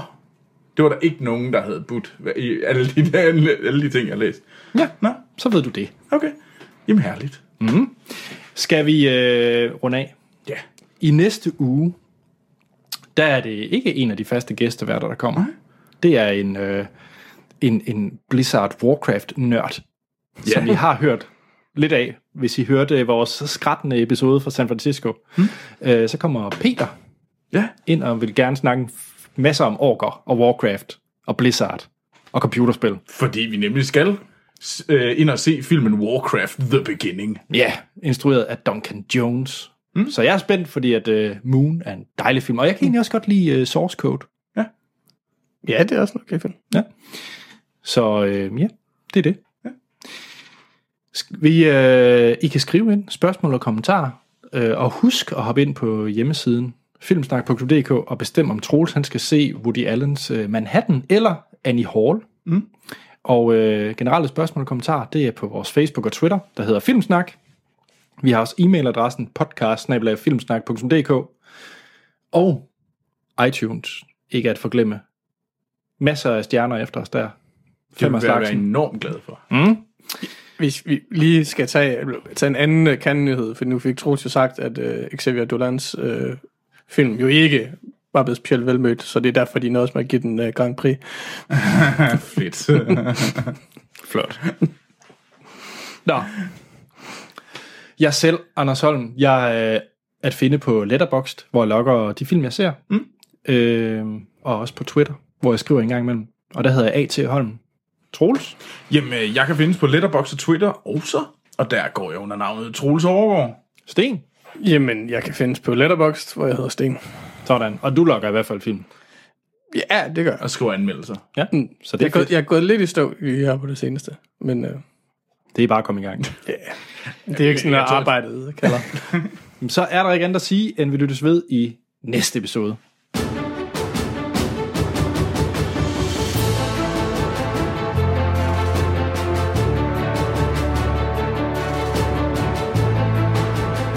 Så er vi tilbage. Spoiler-snak til X-Men Apocalypse.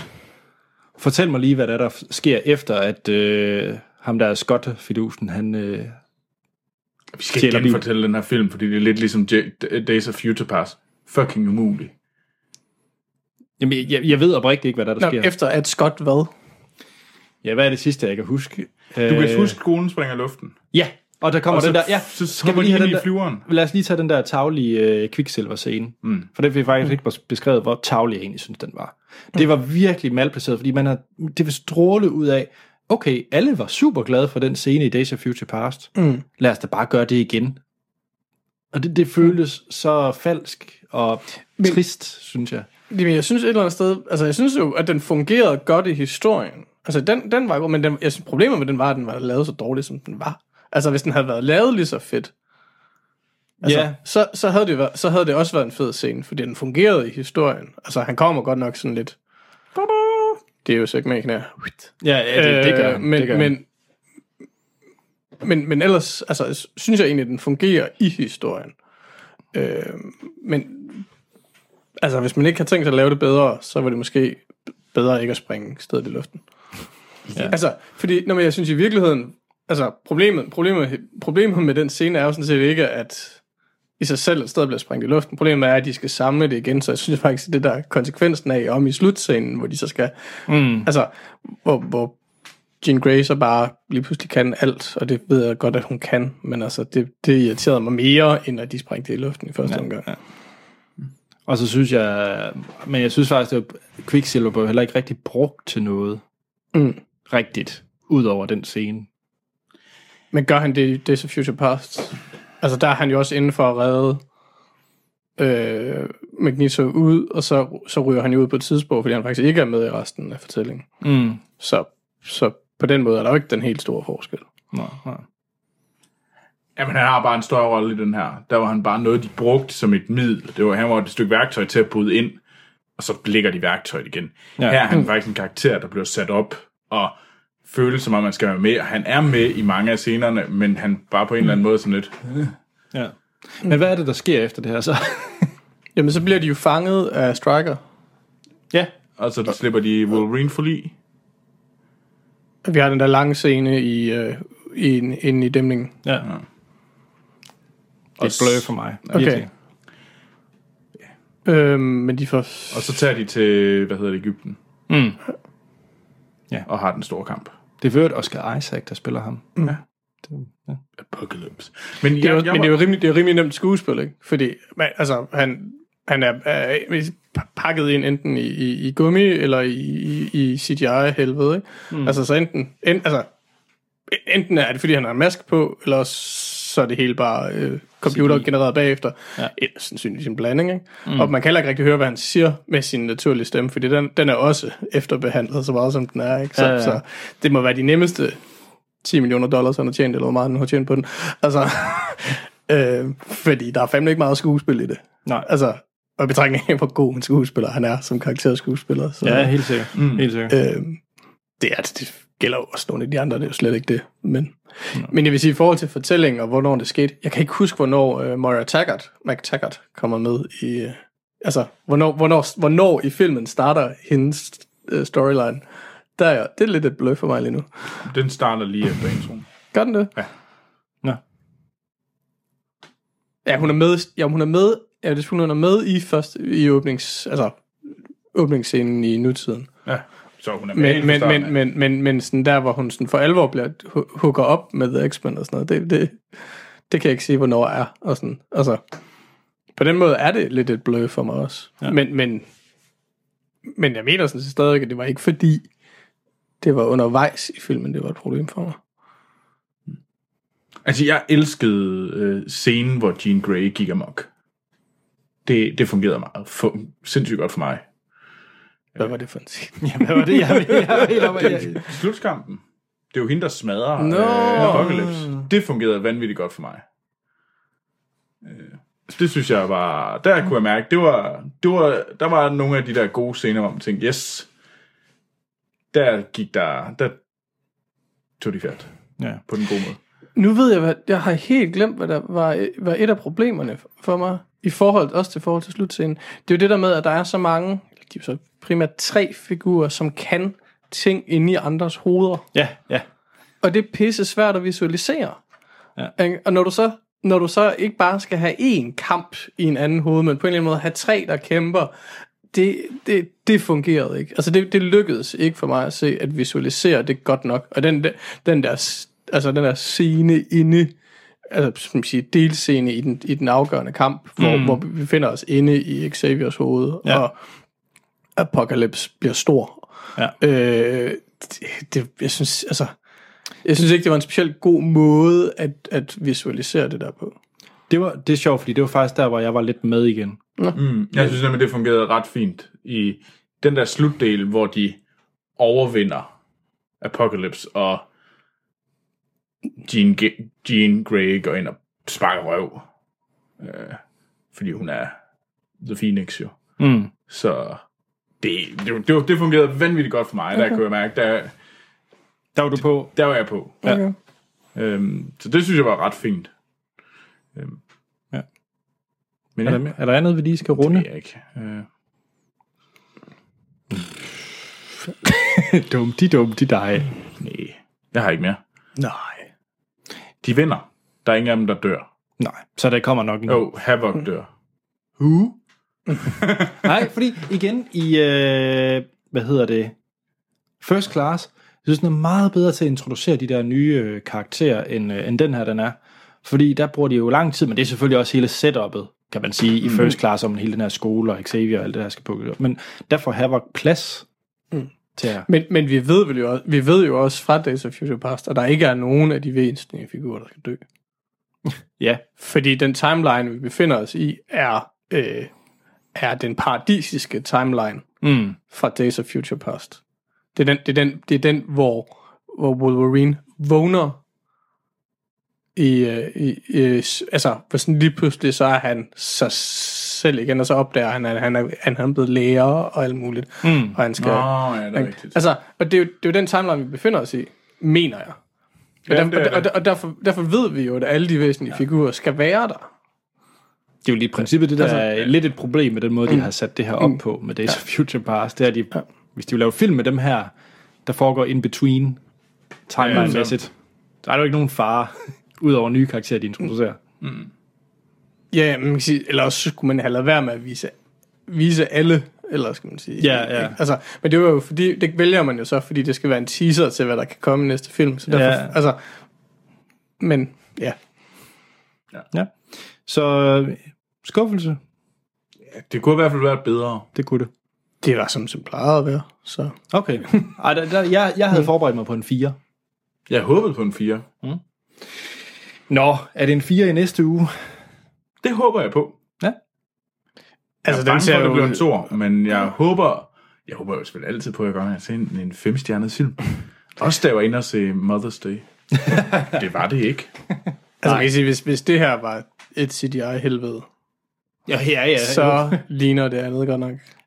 Men det kan bare laves rigtigt. For eksempel Junglebogen. Jo. Der er det jo lavet rigtigt. Og det er jo endnu mere CGI. Ja, det er rent CGI. Men traileren til Warcraft ligner jo ikke, at det er lavet rigtigt. Det ligner ikke noget, der har junglebogen kvalitet. Ja, det ved jeg. Men det ligner noget, der vil være rigtig godt, som sådan et lille indlæg midt i spillet, hvor man lige skulle have en sådan lidt Red Alert-agtigt, eller lige have sådan en lille historie, ikke? Nå. Så du mener, det ligner en cinematic for Red Alert? Jeg siger ikke, det er den kvalitet, men jeg siger, det er noget, det ja. Altså, den slags bare lige 20 år senere. Ja. Ikke? Altså. Jeg synes, du skal se den også, Sten. Jeg vil gerne høre din feedback på Warcraft. Men jeg kommer da sikkert også til at se den, når den ligger på Netflix på et eller andet tidspunkt. Tjek. Skal vi runde af? Lad os det. Jeg er så klar på orker og ting og sager i næste uge. Tryl, tryl, tryl, tryl. Ja, så er der ikke andet at sige, end vi lyttes ved i næste episode.